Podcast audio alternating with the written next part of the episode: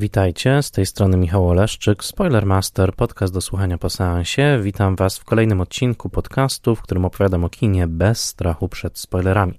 Zapraszam Was do posłuchania odcinka, jeżeli widzieliście już film, o którym mówię, ewentualnie jeżeli nie boicie się spoilerów. Spoilermaster jest podcastem w całości finansowanym przez patronki i patronów w serwisie patronite.pl, a jego misją jest popularyzacja wysokojakościowej wiedzy o kinie. Jeżeli chcecie wesprzeć Spoilermastera, zapraszam Was serdecznie na patronite.pl łamane przez Spoilermaster, a ze swojej strony dziękuję wszystkim, którzy podcast wspierali lub wspierają. Szczególnie dziękuję patronkom i patronom imiennym, to znaczy Festiwalowi Mediów Człowiek w Zagrożeniu w Łodzi, Michałowi Hudolińskiemu ze strony Gotam w deszczu, Agnieszce Egeman, Odiemu Hendersonowi, Beacie Hołowni, Annie Jóźwiak, Bartłomiejowi Kłosiewiczowi, Tomaszowi Kopoczyńskiemu, Władimirowi Panfiłowowi, Mateuszowi Stępniowi, Weronice Więsyk, Jackowi Wiśniewskiemu, blogowi Przygody Scenarzysty prezentującemu analizy scenariuszowe, a także portalowi Outfilm, oferującemu szeroki wybór filmów o tematyce LGBT. Dzisiejszy odcinek to już czwarty w cyklu, który wymyśliłem na rok 2022 z okazji moich zbliżających się 40 urodzin, a mianowicie w cyklu Top 100 Spoilermastera. Ułożyłem listę moich 100 ulubionych filmów i prezentuję ją Wam przez cały 2022 rok od pozycji setnej do pozycji pierwszej. Zanim jednak dojdziemy do samego szczytu listy, do moich najbardziej ukochanych filmów, jesteśmy wciąż w jej niższych rejestrach. Oczywiście e, są to same filmy przeze mnie ukochane, i dzisiaj opowiem Wam o filmach od miejsca 70 do miejsca 61. Przypomnę, że naszą wyliczankę zakończyliśmy ostatnio na miejscu 71. Na tym miejscu znajduje się na mojej liście film pod tytułem Idol z roku 1966, film w reżyserii Sadyajita Reya. Pora zatem na czwartą już z kolei dziesiątkę i dzisiaj przejdziemy od miejsca numer 70 do miejsca numer 61. Na początek przypomnę, że lista ma charakter subiektywny i nie jest przedmiotem możliwych zażaleń i reklamacji. Jest to lista, która odzwierciedla mój prywatny gust, moją prywatną podróż przez kino. Każdy i każda z nas będą mieli zupełnie inne tego rodzaju listy. Natomiast na tej liście znajdują się filmy, które widziałem wielokrotnie, do których zawsze wracam z przyjemnością i które rzeczywiście uważam za najważniejsze i największe arcydzieła, jakie miałem okazję obejrzeć. No cóż, nie marnujmy czasu i zacznijmy od pozycji 70. Funeral was something else too, because black funerals are different than white funerals, right? You know, white people have funerals. You don't give it up at the funeral. You do. I mean, you love your dearly departed as much as we do, but at the funeral, you don't. You be.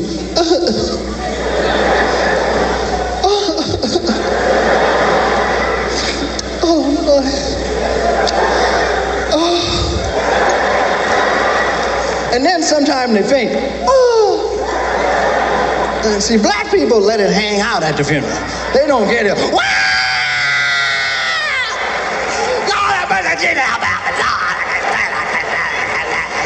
Take me, God, take me, take me, take me,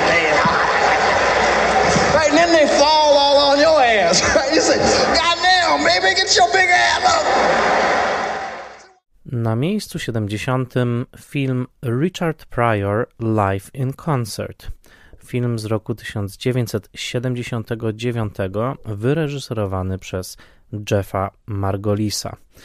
Jest to film dokumentalny stanowiący zapis jednego z występów na trasie koncertowej komika Richarda Pryora. Występ, który obserwujemy na ekranie, miał miejsce 10 grudnia roku 1979 78 w Terrace Theatre w Long Beach w stanie Kalifornia. Materiał komediowy, który prezentuje Prior mm, w trakcie tego liczącego sobie godzinę z okładem występu, był także zawarty na jego podwójnym albumie płytowym nazwanym Wanted Live in Concert, ale jeżeli chcemy doświadczyć geniuszu i intensywności Richarda Priora, to ten film właśnie jest miejscem, do którego należy się udać.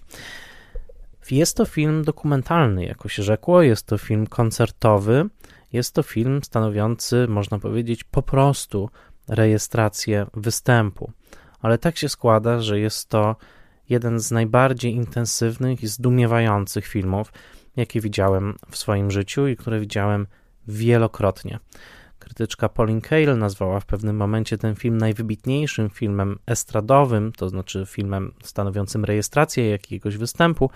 I oczywiście znamy wiele filmów, które w wybitny sposób uchwyciły energię wykonawców, energię wykonawców konkretnego wieczora, w trakcie konkretnego występu i także energię publiczności, jaka jest widoczna na ekranie. Moglibyśmy wskazać na Stop Making Sense e, z występem Talking Heads reżyserii Jonathana Demiego. Moglibyśmy wskazać na Ostatni Walc e, z udziałem The Band w reżyserii Martina Scorsese, a moglibyśmy wskazać na o wiele większy film szerokoekranowy Woodstock Michaela Wedley, albo jeżeli zostajemy przy dokumentach e, poświęconych właśnie aktorom i komikom, można by wskazać na zarejestrowane występy chociażby Bette Midler w filmie Boskie Szaleństwo z 1980 roku, czy Gildy Radner w słynnym filmie Gilda Live. Postanowiłem umieścić ten film na swojej liście właśnie dlatego, żeby oddać sprawiedliwość temu niezwykłemu podgatunkowi filmowego dokumentu, jakim jest film estradowy, który pozwala uchwycić tą nieprawdopodobną, elektryczną wręcz energię konkretnego występu przed żywą publicznością. Tutaj na dodatek mamy kapitał w postaci absolutnego geniusza na scenie, dlatego że Richard Pryor który był przede wszystkim aktorem znanym z bardzo wielu ról komediowych, zwłaszcza w późnych latach 70. i przez całe lata 80., jest geniuszem improwizacji i rodzajem scenicznego demona. Kogoś, kto ożywa, ucieleśniając kolejne postaci, kto improwizuje także te postaci i kto na naszych oczach w trakcie jednego wieczora potrafi przywołać i ucieleśnić kilkanaście czy kilkadziesiąt zupełnie osobnych osobowości i bytów. Dokładnie to dzieje się w filmie Richard Pryor Live in Concert. Obecnie mamy do czynienia z wieloma zapisami występów komików estradowych. Jesteśmy przyzwyczajeni do formatu stand-upowego i nawet jesteśmy przyzwyczajeni do bardzo dobrych realizacji telewizyjnych, które możemy oglądać w rozmaitych streamingach i często możemy obserwować naprawdę wybitnych komików po prostu w akcji. Ostatnio na HBO Max pojawił się m.in. bardzo poruszający stand-up, a w zasadzie konfesyjny stand-up Jeroda Carmichaela pod tytułem Rothaniel. Polecam.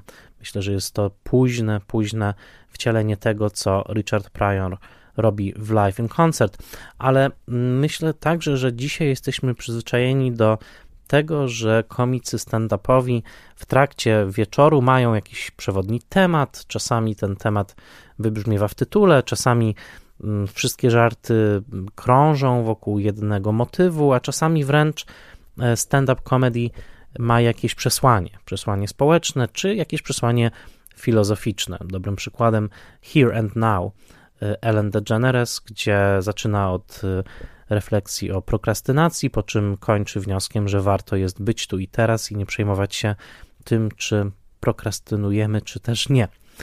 Geniusz i wielkość filmu Richard Pryor Live in Concert polega na tym, że takiego przesłania tutaj absolutnie nie ma.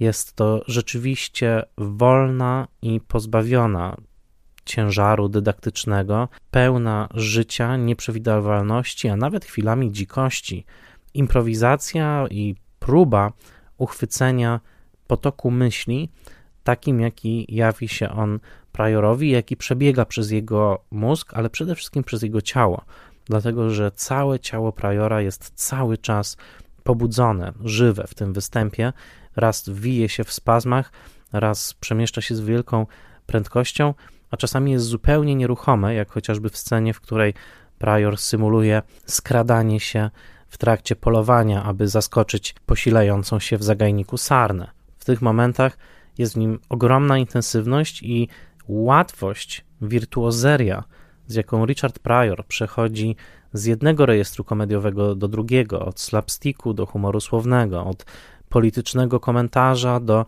wyznania gniewu e, z powodu przemocy policyjnej na czarnoskórych Amerykanach, a jednocześnie ta właśnie łatwość jest czymś tak nieprawdopodobnym, tak żywym i jak już powiedziałem wcześniej, niemalże elektryzującym, że Richard Pryor Live in Concert jest zdecydowanie filmem, który najpełniej uchwycił geniusz tego aktora komediowego, który we wczesnych latach 2000 w słynnym rankingu Comedy Central zajął pierwsze miejsce na liście najważniejszych komików w historii tej profesji i hołdy Pryorowi oczywiście składało już wielu, wielu, wielu e, komików i aktorów, którzy występowali w amerykańskiej e, na amerykańskiej scenie komediowej. Ten film jest o dziwo w momencie, w którym to nagrywam, to znaczy w maju roku 2022, dostępny na polskim Netflixie z polskimi napisami. Bardzo zaskoczył mnie ten fakt, kiedy robiłem research do tego odcinka, ale dokładnie tak jest.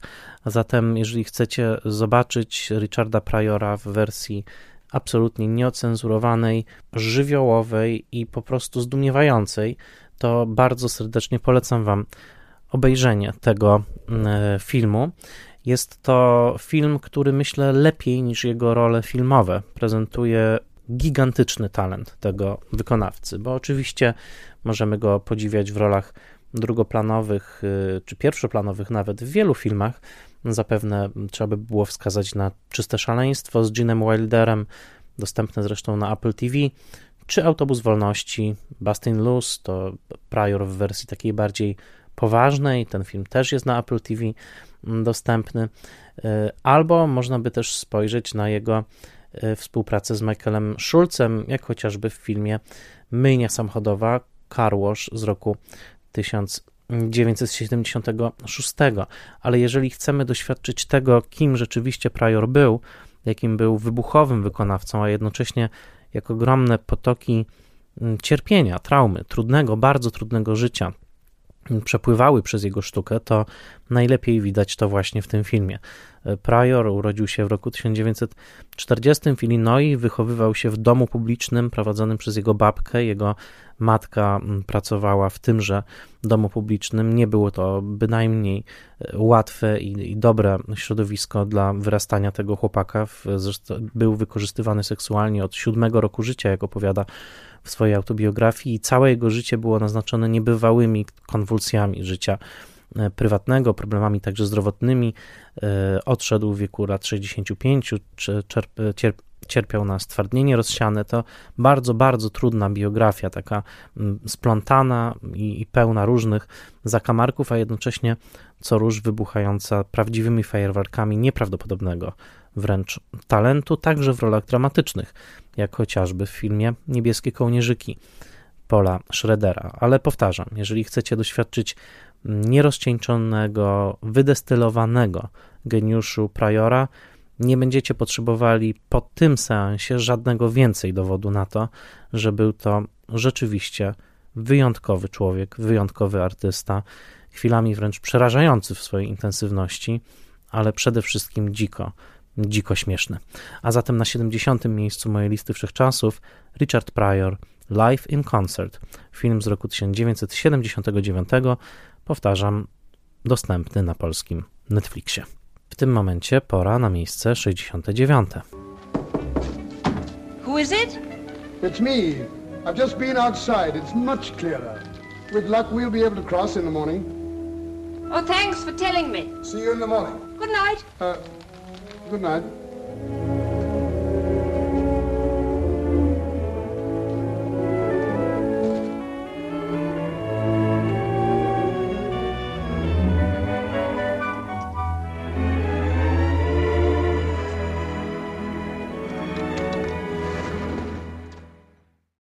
Na miejscu 69 film z roku 1945 w reżyserii Michaela Powella i Emeryka Pressburgera pod tytułem Wiem, dokąd zmierzam. Jest to film, który kocham miłością absolutną. Jest to film, który widziałem ogromną ilość razy. Jest to film, w którym ilekroć go oglądam, mogę się naprawdę rozgościć, dlatego że znam w zasadzie każde cięcie montażowe i każdą linijkę dialogu w tym filmie.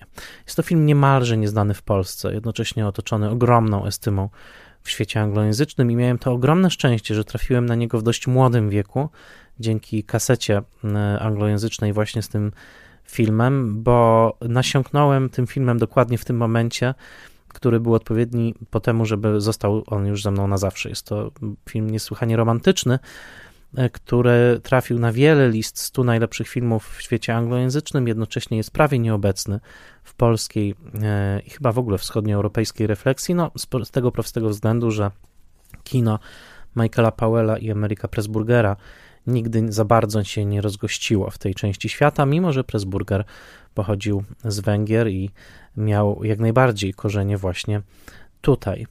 Raymond Chandler, wybitny pisarz, e, autor kryminałów noir, napisał o tym filmie pięknie. Nigdy nie widziałem filmu, który tak bardzo pachniałby wiatrem i deszczem w taki sposób jak ten.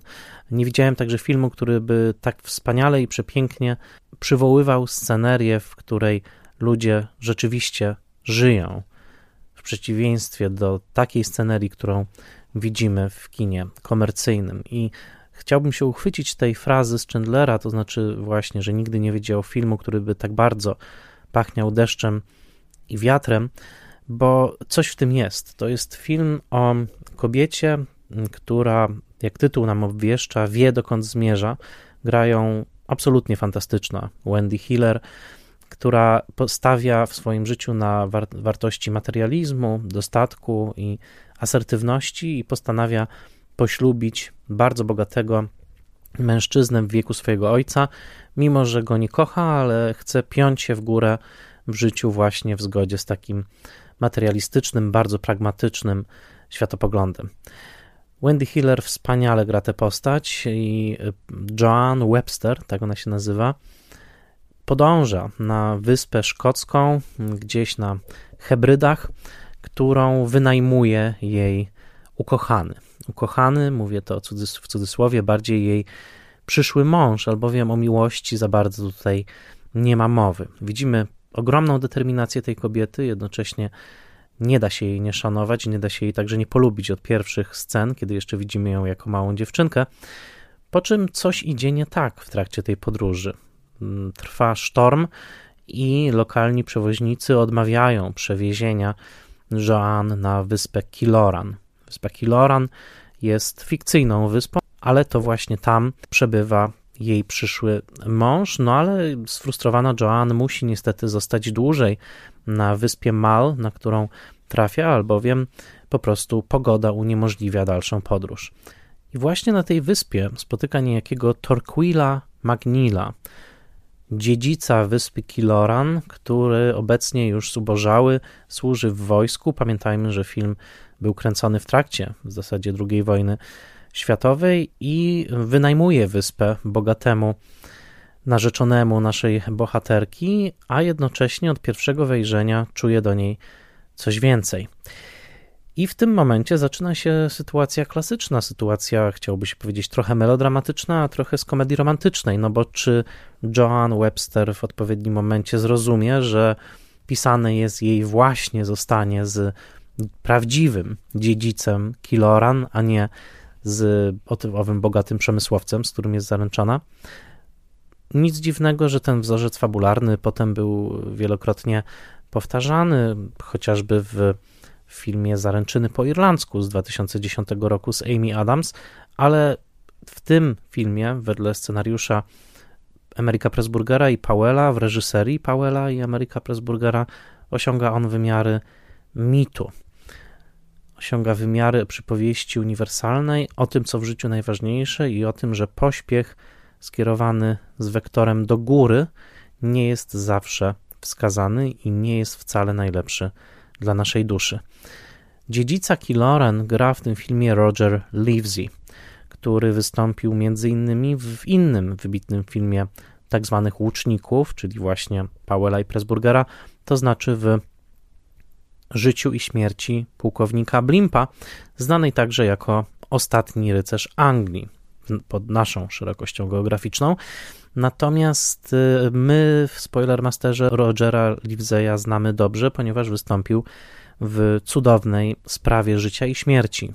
Odcinku poświęconym temu właśnie filmowi mówiłem więcej o Powellu i Pressburgerze i to właśnie w oczekiwaniu na kręcenie sprawy życia i śmierci, kiedy to przedłużały się kwestie budżetowe związane zwłaszcza z zapewnieniem możliwości kręcenia w Technicolorze, Michael Powell i Emerick Pressburger wymyślili ten film, który miał być taką szybką przerwą pomiędzy większą sprawą życia i śmierci i pomiędzy wcześniejszą opowieścią kanterberyjską, cudowną, ale niestety niedocenioną przez publiczność w momencie premiery ze względu na pewien element seksualnej perwersji e, zawarty tam, mm, który nawet do dzisiaj wydaje się trochę szokujący, ale to pozwolę Wam odkryć, jeżeli sięgniecie po opowieść kanterberyjską.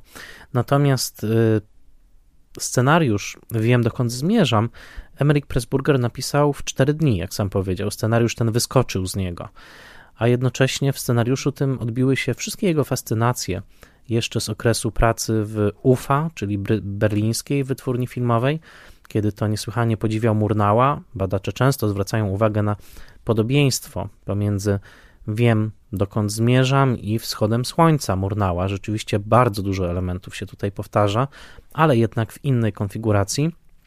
A także w tejże UFA Emerick Pressburger już rozważał napisanie opowieści właśnie o kobiecie, która wyrusza w podróż, ale nie może dotrzeć do wyspy, którą sobie upatrzyła. I ten taki prosty schemat, prosty pomysł takiej podróży, która nie może się dopełnić, tutaj w filmie Wiem dokąd zmierzam, tytuł tym samym jest ironiczny, osiągnął swoje wspaniałe, wspaniałe wcielenie.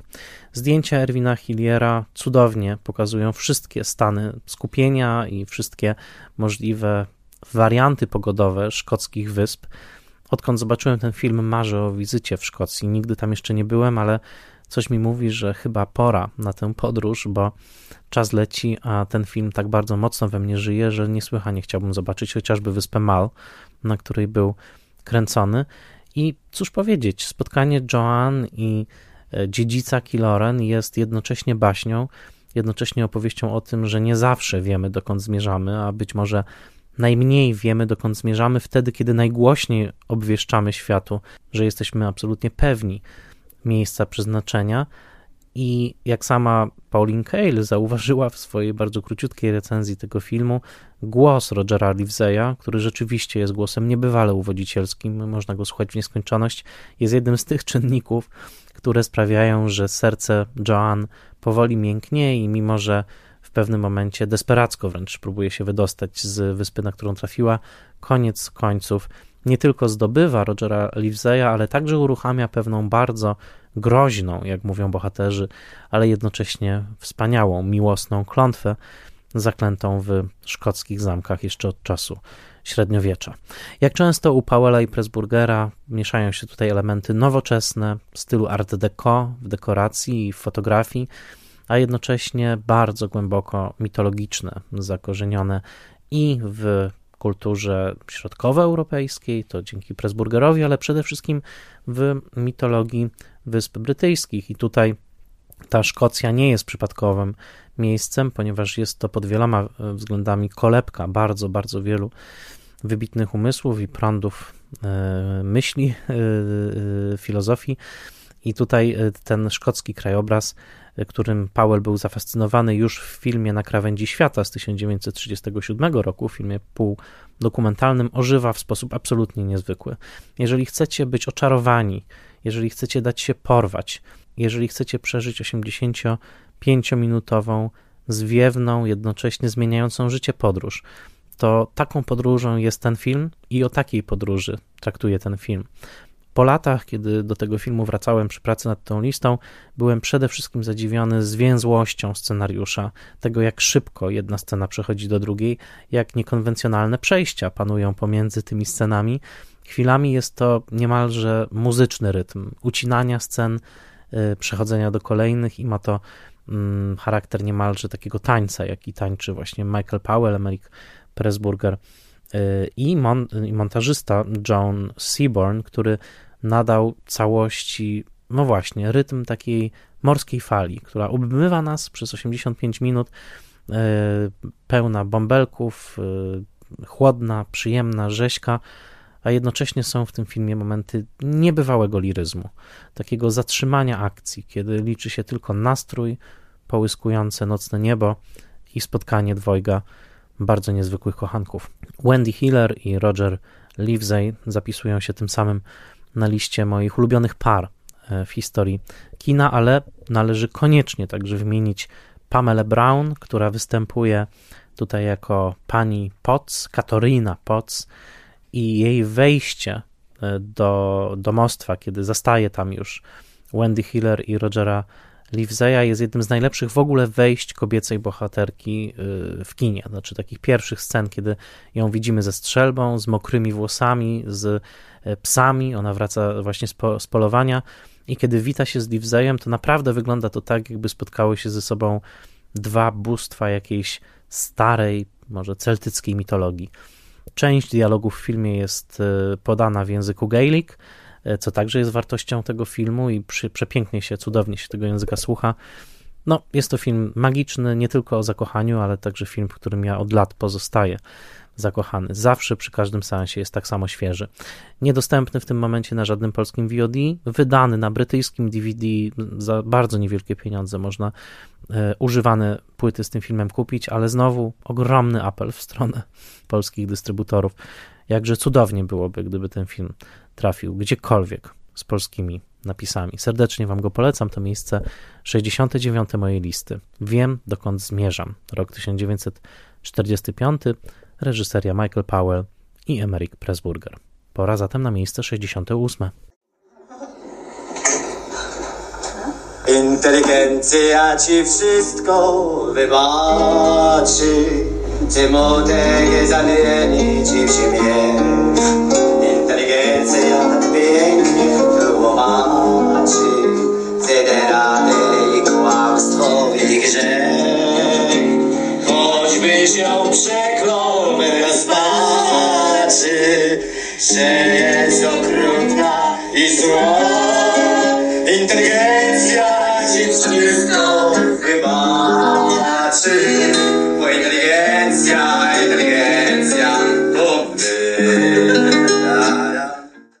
na miejscu 68 film pod tytułem Index. Film wyprodukowany w roku 1977, który na premierę czekał aż do maja roku 1981. Innymi słowy, na tzw. Tak Karnawał Solidarności. Jest to film w reżyserii Janusza Kijowskiego, wedle jego scenariusza inspirowanego opowiadaniem Andrzeja Pastuszki. Jest to film naprawdę niezwykły. Wydaje mi się, że jeden z najbardziej niedocenionych filmów polskiego kina, który zazwyczaj jest wkładany do szufladki kina moralnego niepokoju i w ten sposób jakby strzepywany z rękawa, tak jakby z tym filmem nie trzeba się już było mierzyć, bo tak jakbyśmy wszystko o nim wiedzieli, y, tylko dlatego, że no właśnie nawiązuje do wydarzeń roku 68, że dotyczy zbuntowanego studenta w takim zderzeniu czołowym z systemem, którego nie chce zaakceptować. No i bardzo łatwo jest ten film sprowadzić do stereotypu. Tymczasem wydaje mi się, że to, co pokazał tutaj Janusz Kijowski i co częściowo także spełnił w swoich innych filmach, ale od razu mówię, że myślę, że to jest jego najlepszy film, chociaż pozostaje fanem wielu jego tytułów, takich jak chociażby jak Głosy czy Kung Fu. To jest coś, co, co w polskim kinie bardzo trudno odnaleźć, mianowicie taka niesłychana świeżość obserwacji spontanicznych ludzkich zachowań. Nie doczekaliśmy się polskiego Mike'a Lee, nigdy nie mieliśmy reżysera, który by tak bardzo polegał właśnie na obserwacji bohaterów ich e, nieprzewidywalnych, często zaskakujących zachowaniach. Nie mieliśmy też za wielu reżyserów, którzy tak dobrze pracowaliby z długimi ujęciami, które pokazywałyby po prostu zmienne relacje pomiędzy bohaterami, często w trakcie długich dialogów. No niestety, ta tradycja po części Hawksowska, po części właśnie związana też z Mike'em Lee, ona się nigdy u nas do końca nie wykształciła. Um, oczywiście wykształciły się inne rzeczy, ale indeks pozostaje dowodem tego, jak fantastycznie świeżym, przeszywającym może być kino zanurzone po prostu w rejestrze realizmu.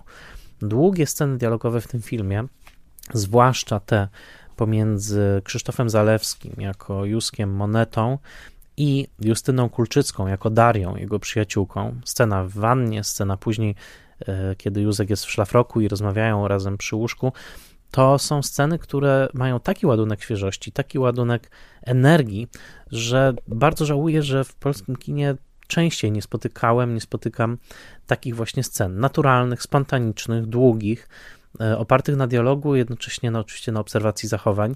Pod tym względem myślę, że Kijowski zaczynał wypracowywać pewien bardzo niezwykły język, e, niezwykły jak na kino polskie właśnie w tamtym czasie. No i myślę, że częściowo się ta obietnica spełniła. Natomiast na pewno spełniła się w filmie Indeks. Bohaterem filmu jest niejaki Józef Moneta, czyli student, który nadmiernie protestuje przeciwko usunięciu z uczelni jednego ze swoich przyjaciół, niejakiego Lewandowskiego. Domyślamy się, ponieważ film nawiązuje do wydarzeń roku 68, że chodzi właśnie o wydarzenia na tle antysemickim. To tutaj jest zarysowane bardzo tylko ogólnie, nie wiemy dokładnie, co tam się wydarzyło. Natomiast absolutnie niezwykłym bohaterem jest właśnie Józef Moneta. W wybitnej kreacji Krzysztofa Zalewskiego mamy do czynienia z bohaterem, który próbuje uskutecznić bunt totalny. Józef Moneta nie tylko odchodzi z uczelni, ale także postanawia zostać robotnikiem. Pracuje na tak zwanym węglobloku, innymi słowy przystaje do klasy robotniczej i jedną nogą tkwi właśnie w tej klasie robotniczej, a drugą wciąż y, podąża za swoimi intelektualnymi aspiracjami i staje się redaktorem w niewielkim czasopiśmie. Na, na horyzoncie majaczy także możliwość publikacji jego prozy, a w pewnym momencie nawet adaptacji tej prozy na film. Wszystko to jednak będzie wymagało od niego daleko idących kompromisów moralnych. W tle rozgrywa się także jego romans z koleżanką e, zagraną przez Ewę Żukowską Marią, która pochodzi z tak zwanego dobrego domu i tutaj następuje zderzenie polskiego inteligenta z polskim mieszczaństwem takim ledwo co trzymającym się w PRL-u, ale bardzo e, niemalże jak z zapolskiej, e, utrzymanego w przekonaniu o własnej wyższości. Mówię o mieszczaństwie, mówię o tym, że e, Józek jest zawieszony pomiędzy klasami, właśnie dlatego, że Indeks jest jednym z najbardziej klasowo wyczulonych filmów w kinie polskich. Nie wyczulonych w kluczu socrealizmu czy jakiejkolwiek ideologii, ale właśnie w absolutnym wyostrzeniu spojrzenia na to, jak bardzo nasze życie jest determinowane przez to, co robimy, ile za to zarabiamy i w jaki sposób planujemy naszą przyszłość w ramach środowiska, w którym wyrastamy. Józek jest kimś absolutnie pomiędzy. Jest swoim pośród obcych i obcym pośród swoich. Nie jest do końca robotnikiem, nie jest także do końca inteligentem, albowiem jego odejście z uczelni rzuca cień na jego klasową i można powiedzieć kastową przynależność. W jednej ze scen Krzysztof Zalewski śpiewa piosenkę Miłość ci wszystko wybaczy, ale zmienia miłość na słowo inteligencja. Innymi słowy, jest to inteligencja ci wszystko wybaczy.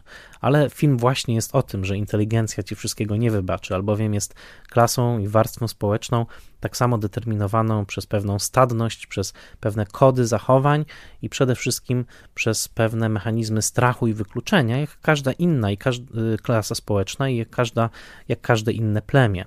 Józek Moneta postanawia wyrwać się z własnego inteligenckiego plemienia i zamieszkać na jakiejś ziemi niczyjej pomiędzy.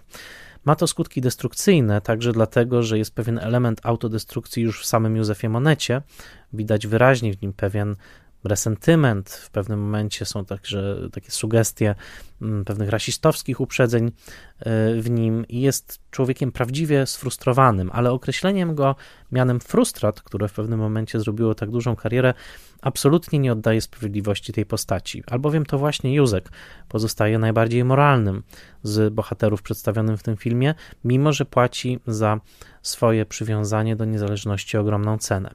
Nie jest wzorem do naśladowania, jest bohaterem tragicznym, jest bohaterem pełnym sprzeczności i co więcej, bohaterem, który na koniec ponosi klęskę, albowiem koniec końców to on zaczyna wrzeszczeć na jednego z uczniów, który jest równie nieprzejednany moralnie, co on sam kiedyś. Ten film powstał, jak wspomniałem, z inspiracji opowiadaniem Andrzeja Pastuszka, to jest e, też bardzo ciekawa postać, o której chciałbym się dowiedzieć więcej. Jeżeli ktokolwiek z, ma, z, Was ma jakiekolwiek informacje o tym, jak można skontaktować się z Andrzejem Pastuszką, będę bardzo wdzięczny. Ten autor po wydaniu kilku zbiorów opowiadań wyjechał w roku 1981 do Stanów Zjednoczonych i tam miał swoją bardzo poplątaną ścieżkę. Między innymi przeczytałem, że w pewnym momencie pracował jako ogrodnik dla samego Boba Hope'a, e, czyli słynnego aktora komediowego amerykańskiego. To interesujący życiorys, albowiem sam Andrzej Pastuszka po liceum także stał się robotnikiem i jak y, czytałem, był cały czas zawieszony pomiędzy światem właśnie pracy fizycznej a światem inteligencji. Najwyraźniej był w nim jakiś element niedopasowania, buntu, niemożności wpasowania się w grupę i myślę, że ten impuls, jakkolwiek y, opowiadanie było bardzo, bardzo zmienione przez Kijowskiego i właśnie ten impuls pewnego niedopasowania jest chyba tym, co gnało Andrzeja Pastuszkę przez życie na zdjęciach, jakie znalazłem w internecie, na stronie fotografa e, Czesława Czaplińskiego. Polecam te zdjęcia. Mamy e, Andrzeja Pastuszka w Nowym Jorku roku 1981, jak wychodzi z metra, chodzi sobie do, wokół plugawych przybytków Times Square i widać na jego twarzy ogromne zmęczenie, a jednocześnie jakąś taką energię właśnie buntownika. To interesująca postać, jak powiedziałem, chciałbym wiedzieć o niej więcej, ale najważniejsze jest to, że ta jego dziwna, niekonformistyczna energia dała impuls do nakręcenia filmu Indeks i myślę, że w roli Krzysztofa Zaleskiego odzwierciedla się właśnie to. Postać, która nigdzie nie może znaleźć swojego domu. Kino polskie moralnego niepokoju. Często bywa krytykowane za swój brak zainteresowania stylem, ale to właśnie styl pozwala Kijowskiemu na uchwycenie tak ogromnej prawdy o swoich bohaterach. Styl to nie tylko fikuśne ustawienia kamery i kolorowe sztuczki scenograficzno-oświetleniowe, ale czasami stylem potrafi być właśnie długie, ponadminutowe ujęcie ustawione obok wypełnionej wanny, w którym dwójka aktorów rozmawia ze sobą, jednocześnie reagując nawzajem na siebie i takie sceny w tym filmie są naprawdę niesamowite. Serdecznie ten film polecam i myślę, że warto odrestaurować jego, jego y, estymę, dlatego że y, zwłaszcza w dzisiejszym świecie, w którym na nowo uczymy się mówić o klasowości i o pewnych zaszłościach, także klasowych w Polsce, absolutnie ten film po prostu wybrzmiewa aktualnie. Na szczęście można go oglądać w odnowionej cyfrowo wersji na portalu 35 mm online i naprawdę ta wersja oddaje całą sprawiedliwość temu filmowi, włącznie z jego wstrząsającym finałem, a w zasadzie sceną przedfinałową, kiedy to kolacja e, zmienia się w rodzaj koszmaru i bohater wygarnia wszystkim to, co o nich myśli.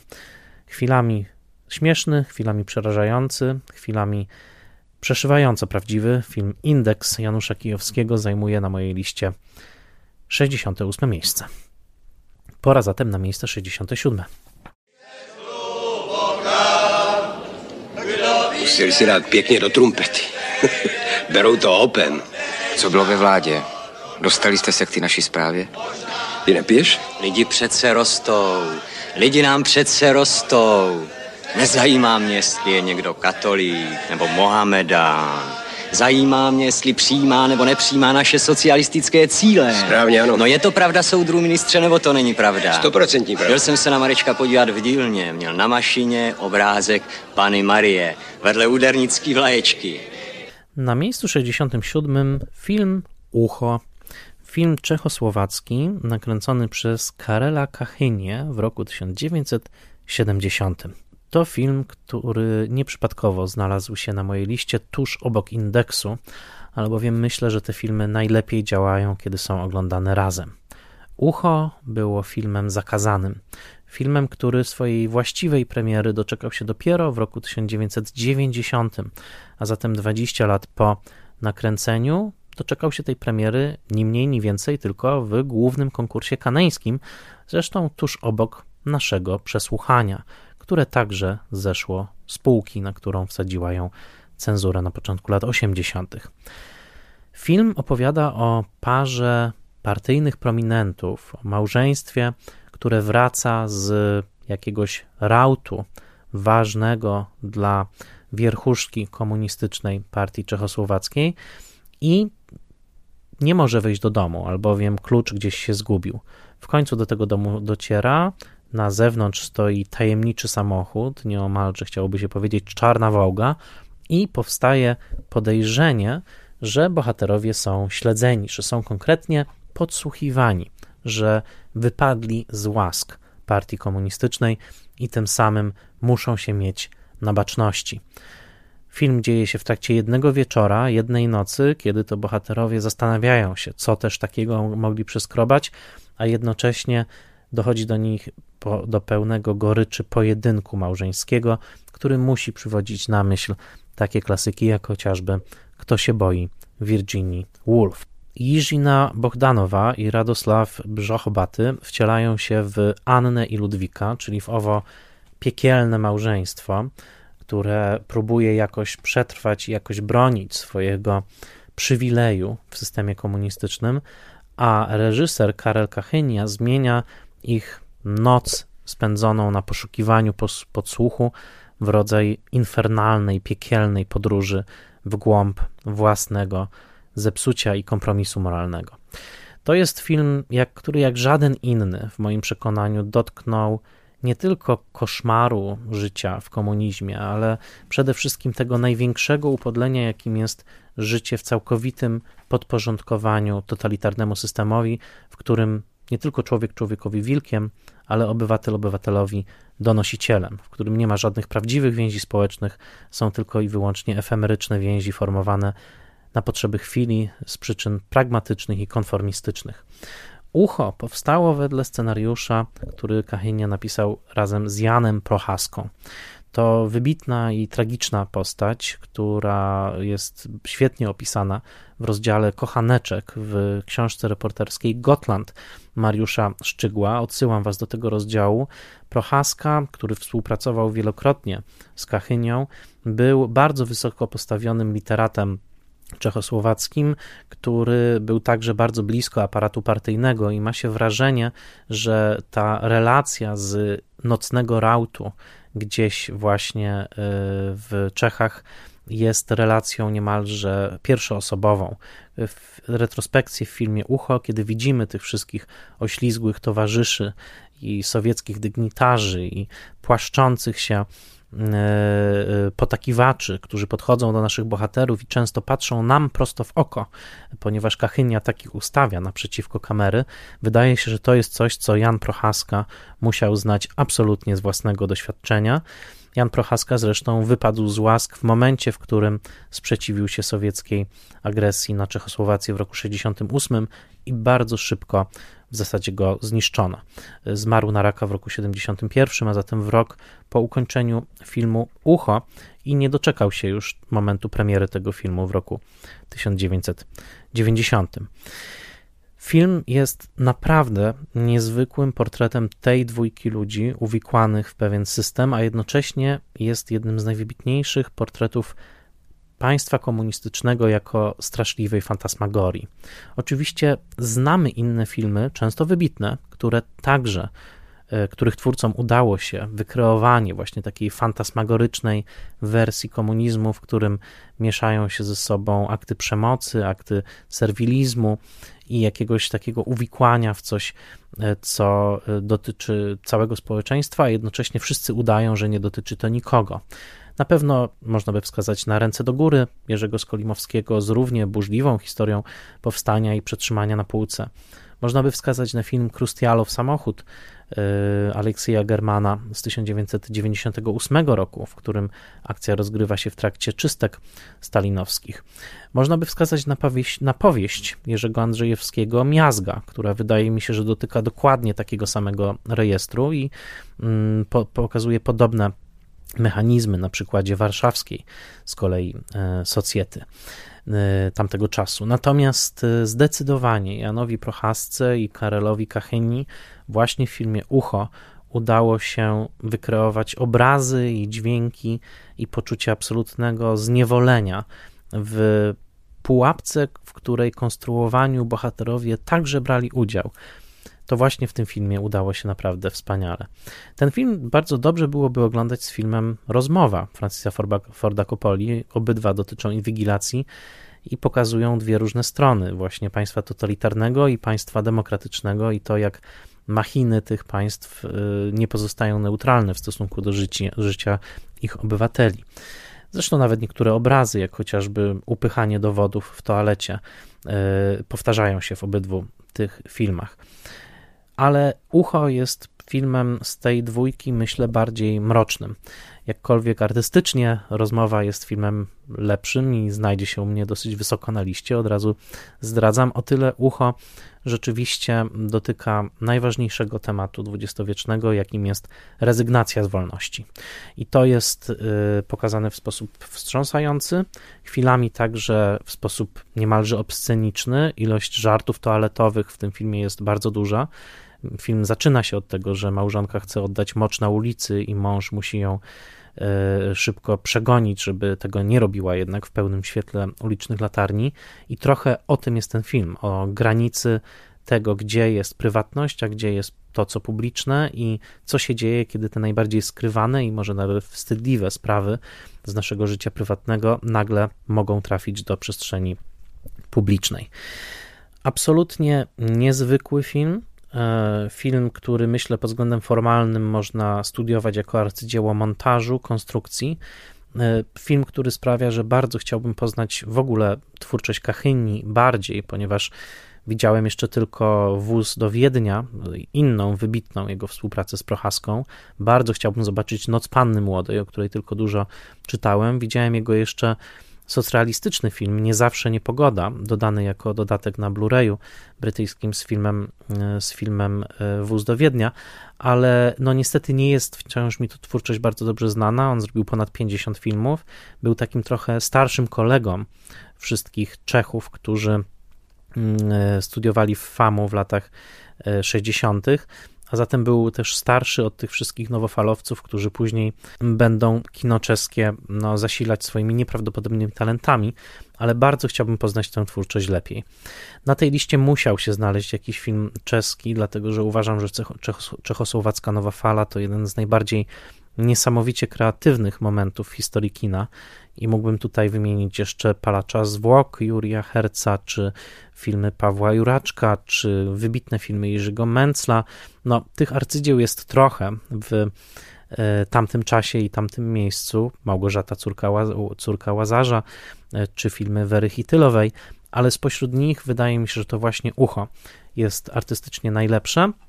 Film uzyskał nowe życie w momencie, kiedy firma Second Run wydała go już około dekady temu na DVD w Wielkiej Brytanii. Obecnie w Wielkiej Brytanii wyszło też, wyszły wydania Blu-ray dwóch filmów Kacheni, czyli właśnie Ucha i filmu Wóz do Wiednia. Te, firmy, te filmy wydała firma Second Run i dzięki tym wydaniom można podziwiać absolutnie krystaliczny obraz y, w świetnych rekonstrukcjach i no, to są filmy, zwłaszcza Ucho, które wydaje mi się, że powinny się znaleźć na półce każdego kinomana, bo mm, rzadko kiedy e, kino środkowe europejskie osiągało tak absolutną perfekcję i wielkość, jak właśnie w filmie Ucho. Dodam także, że film wyszedł w Polsce, mm, to już wiele lat temu, w takiej serii mm, Złote Klasyki Kina Czeskiego na DVD, a zatem też gdzieś jeszcze czasami krąży po Allegro. Na ten moment niestety nie ma go na żadnym VOD, Znowu zwracam się do dystrybutorów, pomóżcie, może właśnie Ucho jest filmem na nasze czasy absolutnej inwigilacji. To było miejsce 67, a teraz pora na miejsce 66.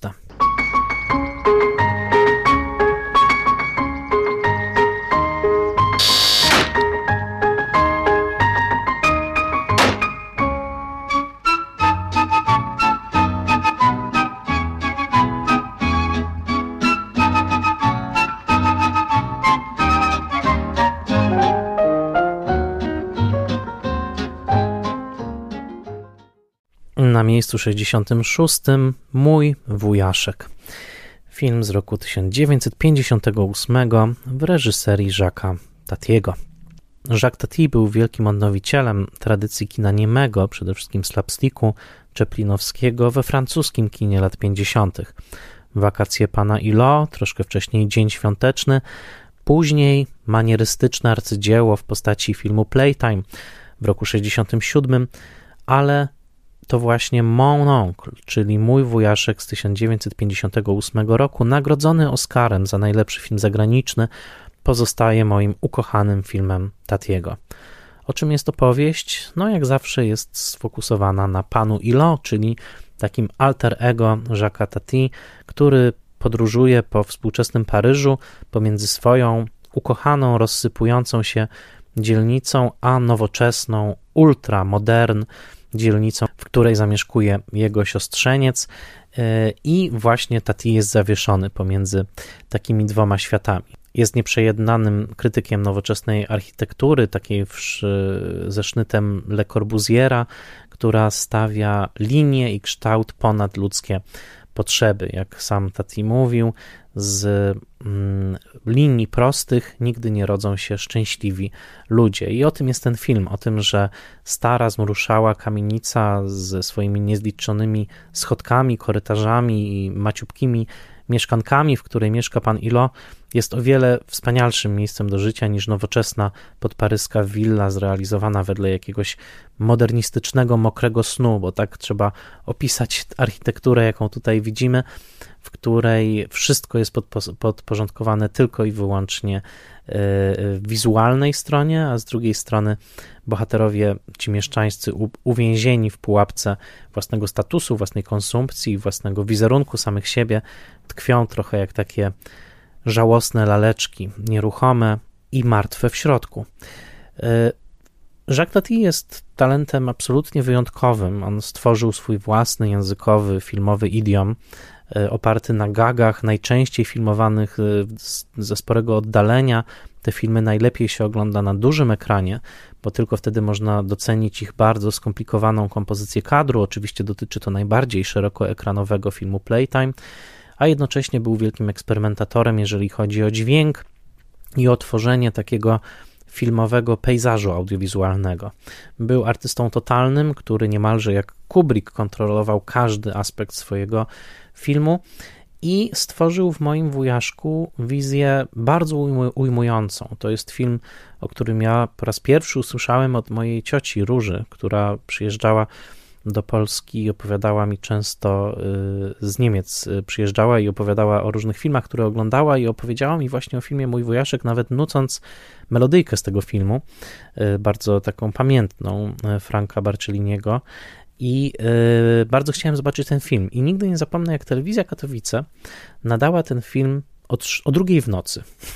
o drugiej w nocy i to był środek wakacji ja obejrzałem ten wtedy właśnie o drugiej w nocy na bardzo śnieżącym telewizorze. Nagrałem go też w tej śnieżącej wersji i potem do niego wielokrotnie wracałem. I do końca nie wiedziałem, co mi się w tym filmie tak bardzo podoba, ale chyba ujęła mnie kompletność tego świata. Tego właśnie, że te dwie dopełniające się połówki tej straszliwej nowoczesności i tej właśnie starej architektury, tego, tej nostalgii, którą wyraźnie Tati odczuwa w stosunku do tego starego Paryża, to mnie jakoś bardzo, bardzo zafascynowało.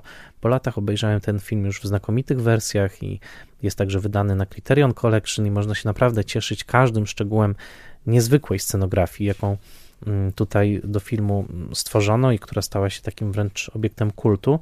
I wydaje mi się, że tak jak mm, dzisiejsze czasy Czeplina są satyrą na mechanizację i automatyzację pracy, tak Tati nakręcił satyrę na coś, w czym my wszyscy żyjemy, to znaczy satyrę na pewien terror designu, na takie przekonanie, że wszystko, co nas otacza, musi być dziełem sztuki, że wszystko, co nas otacza, musi być autonomicznie piękne. Tymczasem Tati ma trochę inną koncepcję piękna i widzi je bardziej jako pewien rezultat organicznego procesu współżycia ze sobą przedmiotów, architektury i ludzi. E, pięknego życia, chciałoby się powiedzieć, za Tatim nie da się zaprojektować, nie da się go do końca zdesignować. Pra prawdziwe, piękne życie musi wynikać gdzieś właśnie z ciągłej interakcji przedmiotów i ludzi, i ludzie muszą mieć wolność także wpływania na przedmioty. Tymczasem ci straszni mieszczanie sportretowani przez Tatiego są absolutnymi niewolnikami swoich własnych y, przedmiotów, swoich, swojej własności i przez to stają się tylko i wyłącznie manekinami w nowoczesnym świecie i w nowoczesnym salonie meblowym, jakim de facto jest ich posiadłość pod Paryżem. Mój wujaszek to film uroczy, zwiewny, troszkę jak ta melodyjka, której nie da się przestać nucić po wyjściu z kina. I film, który na pewno ma także ładunek nostalgiczny, przez wielu nazywany jest filmem konserwatywnym, skierowanym przeciwko nowoczesnej architekturze. Myślę, że coś w tym jest, ale jest też wielkim świadectwem wyjątkowego talentu inscenizacyjnego i aktorskiego, bo przecież Tati nie tylko wyreżyserował ten film, ale także występuje jako pan Ilo. Z panem Ilo warto się spotykać, jest figurą poczciwości w świecie zdominowanym przez pieniądz i okrutny design.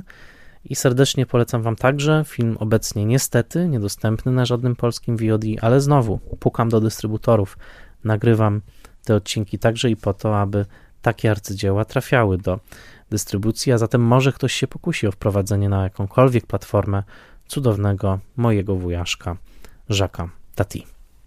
Pora zatem na miejsce 65. This was Germany in the early 30s. Hello, stranger. Full of life and love.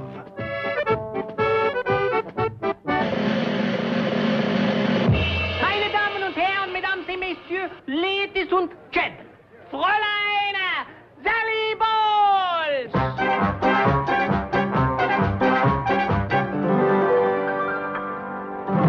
This was Sally Bowles in the early 30s. Oh, well, I dash all day and I work late at the cabaret. Full of life I love parties. Doesn't my body drive you wild with desire? and love. Oh, Brad. A special girl. I'm going to be a great film star. that is, if booze and sex don't get me first. On the brink of something fantastic. I mean, it would be funny. Na miejscu 65 kabaret Boba Fossiego. I w zasadzie tutaj mógłbym po prostu odesłać do dwugodzinnego odcinka, jaki zrealizowałem o tym filmie, i w zasadzie dokładnie to w tym momencie robię. Kabaret w dwóch słowach to adaptacja broadwayowskiego musicalu, którego korzenie tkwią jeszcze w opowiadaniach berlińskich Christophera Isherwooda. Najbardziej dorosły ze wszystkich musicali, najbardziej niezwykły, jeżeli chodzi o stawkę aktorską. Role Joela Greya, Liza Minnelli są tutaj absolut, absolutnymi perłami.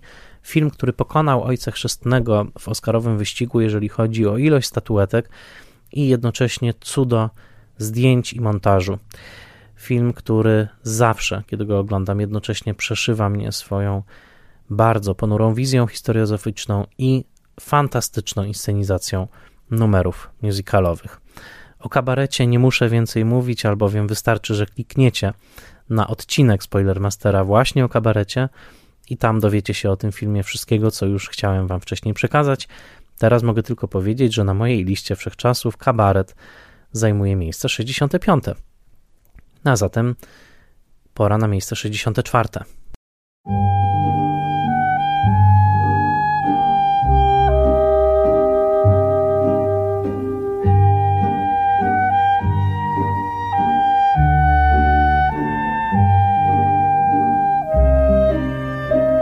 My father's no different than any other powerful man who's responsible for other people.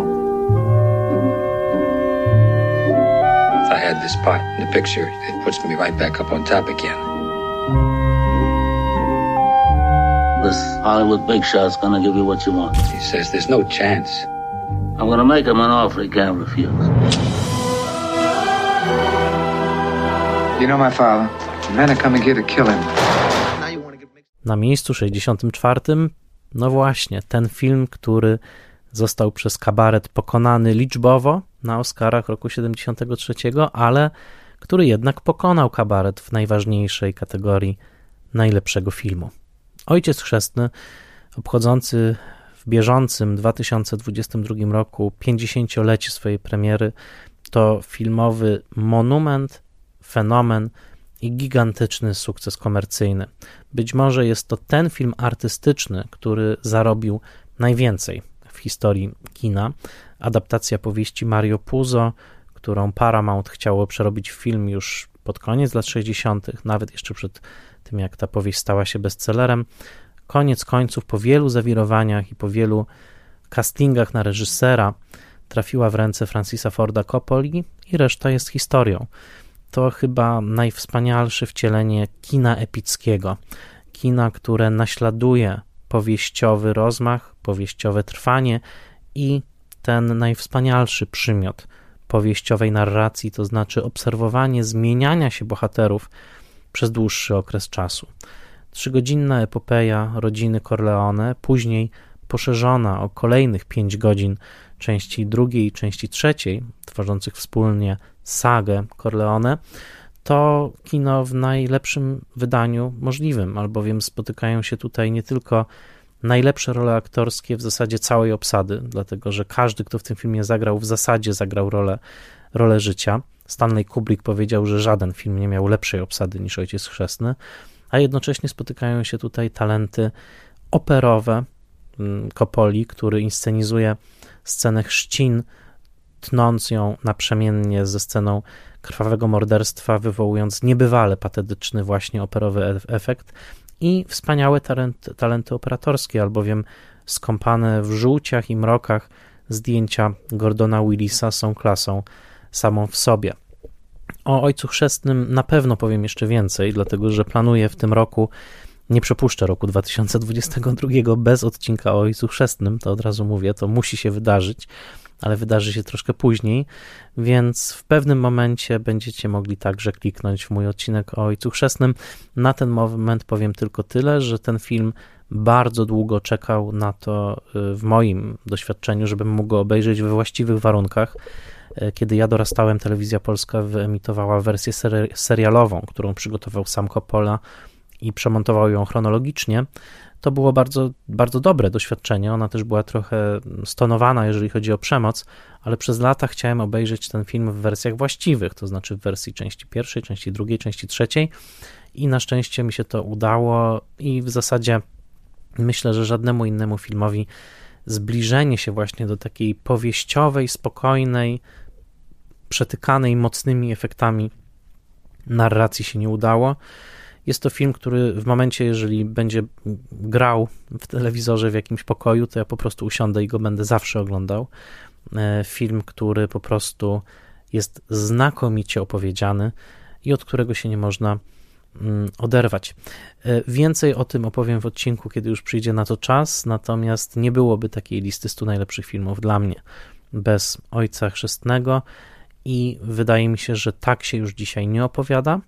E, wydaje mi się, że kino, także to gangsterskie, przeszło tak wielką metamorfozę w stronę ironii, że sposób narracji Kopoli w Ojcu, w Ojcu Chrzestnym nie jest e, tą narracją, do jakiej jesteśmy dzisiaj przyzwyczajeni, ale bardzo dobrze, że udało się Kopoli zrealizować to stateczne, mocne, także zmysłowe arcydzieło, jakim jest Ojciec Chrzestny, bo nie wiem, czy dałoby się wskazać na inny film, który byłby tak bardzo zaludniony pełnokrwistymi postaciami, albowiem nawet postacie drugiego i trzeciego planu w tym filmie są tak silne i mocne, że pamiętamy je do końca. Nawet jeżeli tylko to, co zapamiętaliśmy z filmu, to jedna scena czy, czy jeden dialog, to każda z nich jest tutaj hojnie obdarzona przez Kopole życiem i pod tym względem ten film po prostu nie ma sobie równych.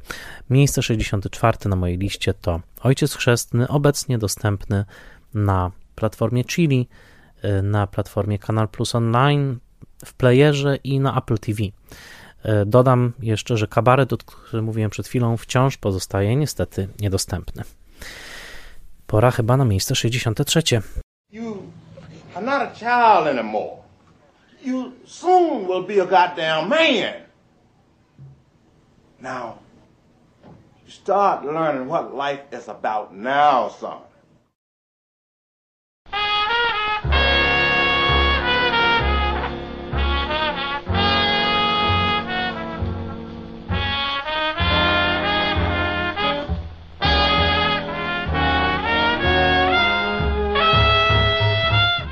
Na miejscu 63 film Charlesa Burnetta pod tytułem Killer of Sheep – ukończony w roku 1977, mający premierę w roku 1978, a następnie niedostępny aż do roku 2007. Charles Burnett zrealizował ten film jako film dyplomowy w szko szkole UCLA i kręcił go tak naprawdę w roku 72 i 73, głównie w weekendy, głównie z grupą znajomych w dzielnicy Los Angeles znanej jako Watts. Watts było znane jako miejsce bardzo gwałtownych zamieszek na tle rasowym w latach jeszcze 60., możemy je także kojarzyć jako miejsce koncertu słynnego w filmie koncertowym Woodstocks. Ten film, który zaginął na wiele lat z przyczyn prawnych, albowiem Charles Burnett posłużył się wieloma utworami muzycznymi, do których praw po prostu nie miał, i dopiero w momencie, kiedy dobrzy ludzie wyłożyli e, pieniądze, na zapłatę tych praw, między innymi Steven Zoderberg miał tutaj swoją zasługę, ten film e, wrócił i wrócił triumfalnie. Wielu krytyków amerykańskich w roku 2007 wręcz umieściło ten film na pierwszym miejscu swoich list rocznych. Zupełnie mnie to nie dziwi. Killer of Sheep, który miałem przyjemność pokazywać na festiwalu Of Camera wiele lat temu, jest arcydziełem amerykańskiego neorealizmu. Zainspirowany kinem Jeana Renoira, Roberta Rosselliniego, a przede wszystkim Vittoria De Sicchi, jest to film, który przygląda się życiu ubogich, czarnych w Stanach Zjednoczonych w momencie ogromnych politycznych zawirowań, ale jest to film, który filtruje ich doświadczenie przez najzwyklejszą codzienność. Film, co ważne, nie ma fabuły. Skupia się na obserwacji życia, na tym, jak dzieci się bawią, jak nie mają się gdzie bawić, jak w ramach zabawy przeskakują z jednego budynku na drugi, co zaowocowało jednym z najbardziej pamiętnych kadrów z tego filmu, który także trafił na okładkę płyty Mosdefa. Obserwujemy także, jak małżeństwo z klasy robotniczej przeżywa bardzo trudne chwile. Trudne chwile, dlatego że następuje załamanie się intymności między nimi, a mąż, który pracuje w rzeźni, co bardzo ważne, to daje tytuł Killer of Sheep, powoli zastyga w sobie. Ta praca polegająca na ciągłym asystowaniu zwierzętom w ich śmierci zaczyna odbierać mu radość życia i zaczyna sprawiać, że ten mężczyzna powoli milknie i zostaje niejako spacyfikowany. I ten temat jest tak subtelny, a jednocześnie tak pięknie poprowadzony przez Burnetta, że widzimy to zastyganie. Widzimy, jak ten człowiek coraz to bardziej alienuje się od własnej rodziny i jak bardzo jego żona próbuje przełamać to niechciane milczenie. Wszystko to jest jak rozpryśnięta kropla wody. Nie ma jednej linii narracyjnej, nie ma jednej fabuły, nie ma jednego problemu, jaki ten film stawia. Wszystko to są koraliki nizane przez Burnetta bardzo powoli, bardzo czule, bardzo dyskretnie. Koraliki obserwacji, a jednocześnie Burnett zderza ze sobą sceny właśnie podpatrzone w tym niezwykłym kalifornijskim słońcu, w miejscach, które chwilami wyglądają jak pobojowisko albo jak ruina i nie wiemy nawet, czy dzieci się tam bawiące są bezpieczne. To wszystko zderza z muzyką popularną, między innymi muzyką Motown, ale także e, balladami śpiewanymi przez Paula Robsona, e, słynnego czarnego wykonawcę i działacza politycznego. Wszystko to najbardziej, jak ktoś zauważył, przypomina wczesne filmy Sadyajita Raya i nie pomyliłby się ktoś, kto zaprogramowałby podwójny seans Drogi do miasta Sadyajita Raya z połowy lat 50. i właśnie tego filmu. W obydwu przypadkach filmowiec wchodzi w biedę, pokazuje tych rzeczywiście wykluczonych, tych rzeczywiście zmarginalizowanych, ale absolutnie odmawia im prostego współczucia, traktuje ich całkowicie autonomicznie, z godnością i pokazuje piękno ich egzystencji takie, jaką oni ją, y, je przeżywają. Y, Killer of Sheep jest filmem bardzo krótkim, trwa 80 minut, kosztował 10 tysięcy dolarów, czekał 30 lat na to, aż zostanie doceniony. Film, o ile wiem, y, od czasu do czasu pojawia się na polskim CDA, ale wciąż bardzo czekam, aż któreś z mm, streamingów zaprezentuje nam jego odnowioną wersję, właśnie w, mm, w pełni legalnie y, zuploadowaną, więc mam nadzieję, że ten film w końcu, w końcu trafi na któryś z serwisów. Natomiast Killer of Sheep jest zdecydowanie filmem, w którym się można zatracić, i y, jeżeli zestawimy sobie taką grupę filmów, właśnie o mm, dzieciach pośród biedy, które jakoś próbują ułożyć swoją rzeczywistość, to myślę, że ten film jest zawieszony gdzieś między dziećmi ulicy i złodziejami rowerów e, Vittoria De Sicchi, a takimi filmami jak w Polsce kręcił chociażby Janusz na sweter. Więc bardzo serdecznie Wam ten film polecam. Warto go odnaleźć, warto go obejrzeć. Killer of Sheep zajmuje na mojej liście miejsce 63. Pora zatem na miejsce 62. Would you like a Bible, Mr. Biddle? No, thank you, ma'am. We're gonna die, but we're not that desperate. You don't have to tell me that innocent people suffer. I've been walking through this prison for quite a few Oh, so years. you know all about it. I know enough. You don't know what it means to be in here. Tell me, why does God want us to die, Kate? Oh, Tell I me the reason why. I can't Me do and that. Jack, me and Jack, we're innocent. We're innocent as snow. You know that. He was a killer in the eyes of the law. Do you think I'm a killer, Mrs. Silver? Yes. Then I guess I'm not worth saving. A sinner in the eyes of God. Mr. Biddle will have to remain in solitary for a while. If you and God don't object. But a lover in the eyes of a woman. If you care anything for Oh, me, Ed, I'll don't do- you think I know why you flirt with me and why you hold my hand? I join other Christians. Na miejscu 62 mojej listy Pani Sofel. Film w reżyserii Gillian Armstrong z roku 1984. Melodramat wszechczasów. Wiem, wiem, powiecie, że to przeminęło z wiatrem, powiecie, że to Casablanca. Dla mnie najpiękniejszym melodramatem pozostaje Pani Sofel z genialnymi rolami Diane Keaton i Mela Gibsona. Gillian Armstrong jest nam znana. Jest to australijska reżyserka, której filmowemu debiutowi mojej wspaniałej karierze poświęciłem cały oddzielny odcinek, więc jeżeli chce się, chcecie się więcej dowiedzieć o początkach kariery Gillian Armstrong, to odsyłam do tamtego odcinka. Ale to w roku 1984 Gillian Armstrong nakręciła swój majstersztyk, zrobiła to w Stanach Zjednoczonych i ten film pozostaje nie dość mocno doceniony, chociaż ma swoje niewielkie, ale bardzo żarliwe grono wyznawców, do którego ja także należę. Film był prezentowany w ramach festiwalu berlińskiego, pozostaje obecnie niestety niedostępny na polskich streamingach, i, ale naprawdę warto na niego polować i znowu mam ogromną prośbę do polskich dystrybutorów, aby go nam pokazali. Nakręcony z dużym udziałem ekipy, z którą pracowała już Gillian Armstrong, między innymi z najwybitniejszym australijskim operatorem, czyli z Russellem Boydem, ale także ze świetną scenografką Lucianą Arigi, chyba najsłynniejszą scenografką w historii tej profesji. Film odtwarza realia Pittsburgha początku XX wieku, konkretnie roku 1901. Właśnie w tym Pittsburghu, w przedziwnym, gotyckim, pełnym krużganków więzieniu Allegheny County Jail, które do dzisiaj stoi, to jest prawdziwy budynek, poznajemy niejaką panią Sofel, która jest żoną naczelnika więzienia. Rodzina Sofelów mieszka w tymże więzieniu, to motyw znany z wielu filmów więziennych, że te więzienia były tak budowane, żeby naczelnicy mogli mieszkać tam ze swoimi rodzinami. I pani Sofel zajmuje się dostarczaniem Biblii więźniom. W tymże więzieniu przebywają bracia Biddle, grani przez Matthew Modina i Mela Gibsona, i w pewnym momencie pani Sofel zakochuje się w Edzie Biddlu. Czy jest manipulowana, czy to jest prawdziwa miłość, a może jedno i drugie, tylko że coś, co miało być manipulacją, przeradza się niechcący w prawdziwe uczucie?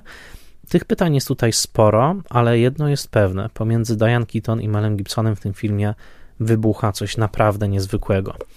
Uważam, że to, co robi Diane Keaton w tym filmie, to jedna z najwybitniejszych ról kobiecych, jakie w ogóle widziałem na ekranie. Znakomicie oddaje całe splątanie uczuć i takie przykrycie uczuć, jakiego wymaga się od kobiety, wciąż jednak w tym kluczu kultury wiktoriańskiej, zapiętej pod szyję, właśnie z tą Biblią w ręku, niosącą Słowo Boże więźniom, którzy siedzą za kratkami widzimy dokładnie, jakie namiętności czają się głęboko, głęboko pod tą skorupą i jak bardzo osobą w zasadzie wypaloną ciągłą walką z tymi namiętnościami jest właśnie postać Diane Keaton. Nagłe pojawienie się w jej życiu żywiołowego, wówczas 28-letniego Mela Gibsona, czyli właśnie Eda Biddle, sprawia, że w tej kobiecie zaczyna płonąć coś zupełnie nowego, coś nieprawdopodobnie silnego, co popycha ją do pomocy w ucieczce braci Biddle i to jest właściwa akcja filmu. To znaczy ta skandaliczna notka z gazety, którą mieszkańcy Pittsburgha mogli przeczytać na początku wieku XX, żona naczelnika więzienia ucieka z jednym z więźniów, to oczywiście jest temat tabloidowy, temat na dziennikarskie, na dziennikarskie ujadanie, chciałoby się powiedzieć. Dzisiaj byłby to temat pudelkowy. Natomiast w tej krótkiej notce Gillian Armstrong i jej scenarzysta Ron Niswaner odnajdują ponadczasową przypowieść o wyrywaniu się na wolność. Bo o tym jest ten film. O tym, że ta kobieta w pewnym momencie po prostu stawia na wolność. Tak jak uczyniły to chociażby Telma i Louise w filmie, który opowiada, o którym opowiadałem już wam jakiś czas temu. Natomiast przepiękne sceny plenerowe, kiedy już wyrywamy się z tego zaczadzonego węglowym pyłem Pittsburgha i kiedy Mel Gibson i Diane Keaton, a także przedziwna zbieranina wyrzutków, jaka wokół nich krąży, jadą wozem e, po śniegu i, i są absolutnie w takim uniesieniu, ekstazie, o której my także wiemy, że na pewno przyniesie jakąś cenę do zapłacenia i ta cena rozgrywa się w finale, to są zupełnie nieprawdopodobne sceny i tak jak e, wiele filmów o wieku XIX e, czy właśnie wczesnym XX zamyka przeszłość w jakiejś takiej złotej klatce i pokazuje ją tak, jakby nas trochę nie dotyczyła, jakby była piękną pocztówką z przeszłości, o tyle operatorowi Russellowi Boydowi udało się w tym filmie coś niezwykłego, to znaczy przyjmujemy tą rzeczywistość roku 901 po prostu jako naszą, jako rozpoznawalną, współczesną. I oczywiście obsadzenie Diane Keaton, która ma w sobie ten element Annie Hall, prawda, czyli nowoczesnej kobiety lat 70., właśnie w tej roli także wprowadza dodatkowe napięcie pomiędzy wiktoriańskim kostiumem a jej emocjonalnością. To był genialny moment w karierze Diane Keaton. Na przestrzeni dwóch lat e, zagrała ona dwie arcy role, to znaczy rolę w filmie Najwyższa Stawka Alana Parkera, Shoot the Moon i właśnie rolę tutaj. I wydaje mi się, że w całym kinie lat 80., może z wyjątkiem niektórych momentów Jessica Lang i Debry Winger, nie znajdziemy tak silnych e, kreacji aktorskich, jak właśnie te dwa występy Diane Keaton. A zatem na miejscu 62 postanowiłem umieścić Melo, tak? czyli melodramat, opowieść o miłości, opowieść o namiętności, która dosłownie zrywa się z łańcucha i przebija więzienne kraty. Niezwykły, zapomniany film, który swoją drogą marzyłbym, żeby zobaczyć kiedyś na dużym ekranie, czyli właśnie Mrs. Soffel, pani Soffel w reżyserii Gillian Armstrong. Pora na miejsce 61. I can't give you anything but love, baby. That's the only thing I can give, baby. Dream a while, scheme a while, fun, happiness,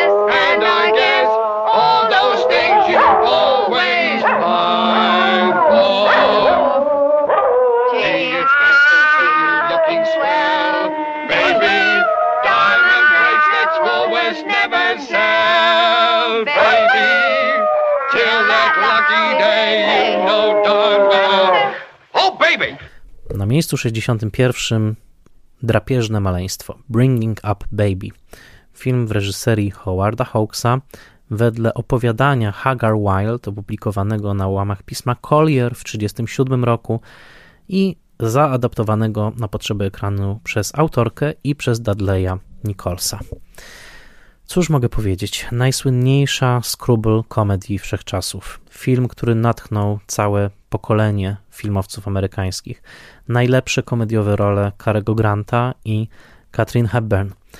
Film o szalonej dziedziczce, niejakiej Susan Vance, która wkracza w życie spetryfikowanego paleontologa, i chyba to nieprzypadkowa profesja w jego przypadku, yy, którego marzeniem jest ukończenie szkieletu dinozaura jedną, jedyną kością, której brakuje, a mianowicie intercostal clavicle, czyli międzyżebrowym obojczykiem, tak to trzeba by przetłumaczyć.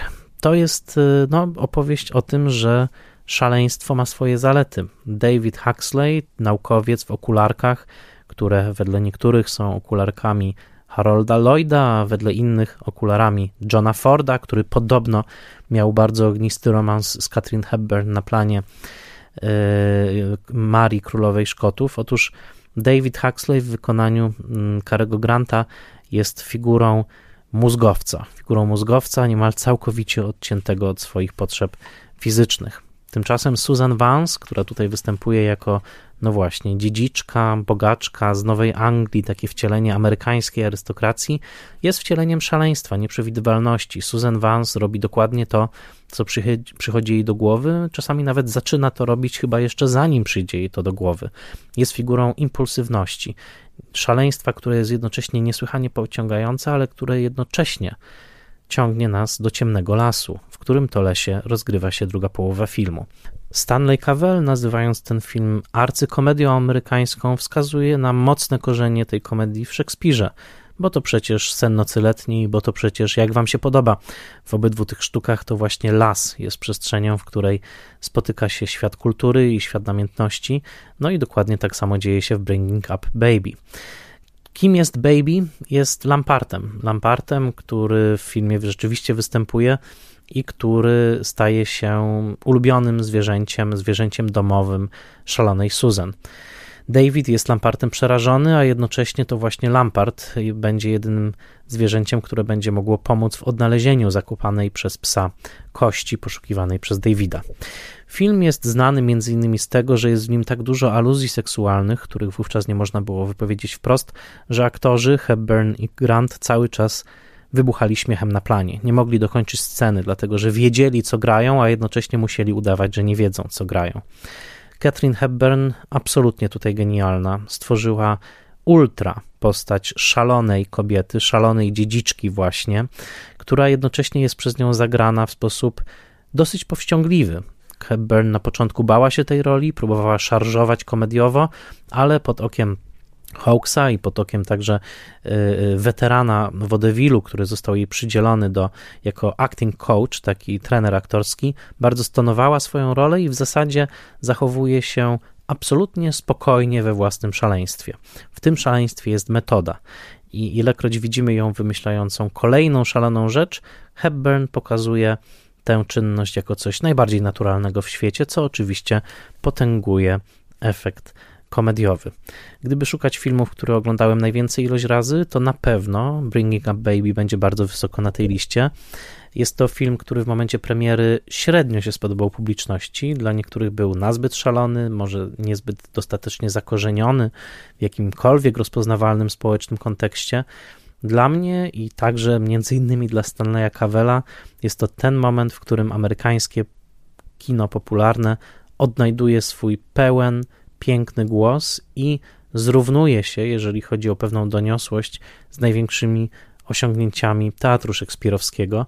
To właśnie następuje w połowie lat 30., to właśnie następuje wtedy, kiedy następuje wysyp tych tak zwanych screwball comedies, takich jak e, Ich Noce, czy właśnie Drapieżne Maleństwo, Naga Prawda i jeszcze parę innych, ale to właśnie w Bringing Up Baby szaleństwo miłości jako nieprzewidywalnej przygody, obiecującej coś, czego jeszcze nie widzieliśmy i dającej nam także w skórę, tak jak jeszcze nie doświadczyliśmy tego, ta ambiwalencja miłości jako jednocześnie czegoś niebywale ekscytującego i bardzo ryzykownego właśnie w filmie Drapieżne Maleństwo się wspaniale e, odnajduje. Nigdzie indziej Cary Grant i Katrin Hepburn, a zrealizowali przecież cztery filmy, nie osiągnęli takich wyżyn szaleństwa, chociaż jest jeden film jeszcze, to znaczy Filadelfijska opowieść, w którym spotkają się ponownie i rozegrają trochę inne rejestry. Ale o tym przekonamy się później, dlatego że Filadelfijska opowieść jeszcze na tej liście powróci. Na razie, na miejscu 61, najważniejsza, najsłynniejsza screwball comedy wszechczasów, rok 1938, i drapieżne maleństwo Howarda Hawksa. Drapieżne maleństwo niestety nie jest dostępne na żadnym polskim streamingu. Jest bardzo dużo wydań DVD i amerykańskich, i brytyjskich. Można polować na używane płyty, ale znowuż, kochani dystrybutorzy, wykonujecie fantastyczną robotę i przynosicie nam wiele wspaniałych filmów. Przynieście nam też drapieżne maleństwo. To było miejsce 61, a zatem pozwólcie, że podsumuję jeszcze raz dziesiątkę, którą właśnie usłyszeliście. Miejsce 70. Richard Pryor, Live in Concert. Miejsce 69. Wiem, dokąd zmierzam. Miejsce 68. Indeks. Miejsce 67. Ucho. Miejsce 66. Mój wujaszek. Miejsce 65. Kabaret. Miejsce 64. Ojciec chrzestny. Miejsce 63. Killer of Sheep. Miejsce 62. Pani Sofel. Miejsce 61. Drapieżne maleństwo.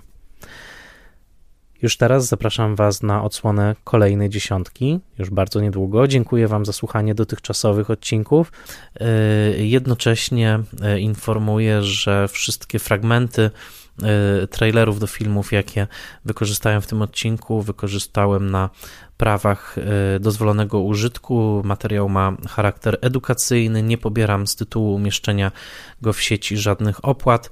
Y, a zatem y, ma to charakter mojej indywidualnej y, twórczości edukacyjnej i tymi fragmentami posługiwałem się w ramach dozwolonego użytku. Serdecznie dziękuję wszystkim, którzy słuchają. Zachęcam do dzielenia się Spoilermasterem jeżeli chcecie wesprzeć moją pracę przy podcaście, serdecznie zachęcam także do wsparcia na patronite.pl łamane przez Spoilermaster. A teraz już żegnam się z Wami i do usłyszenia już za tydzień.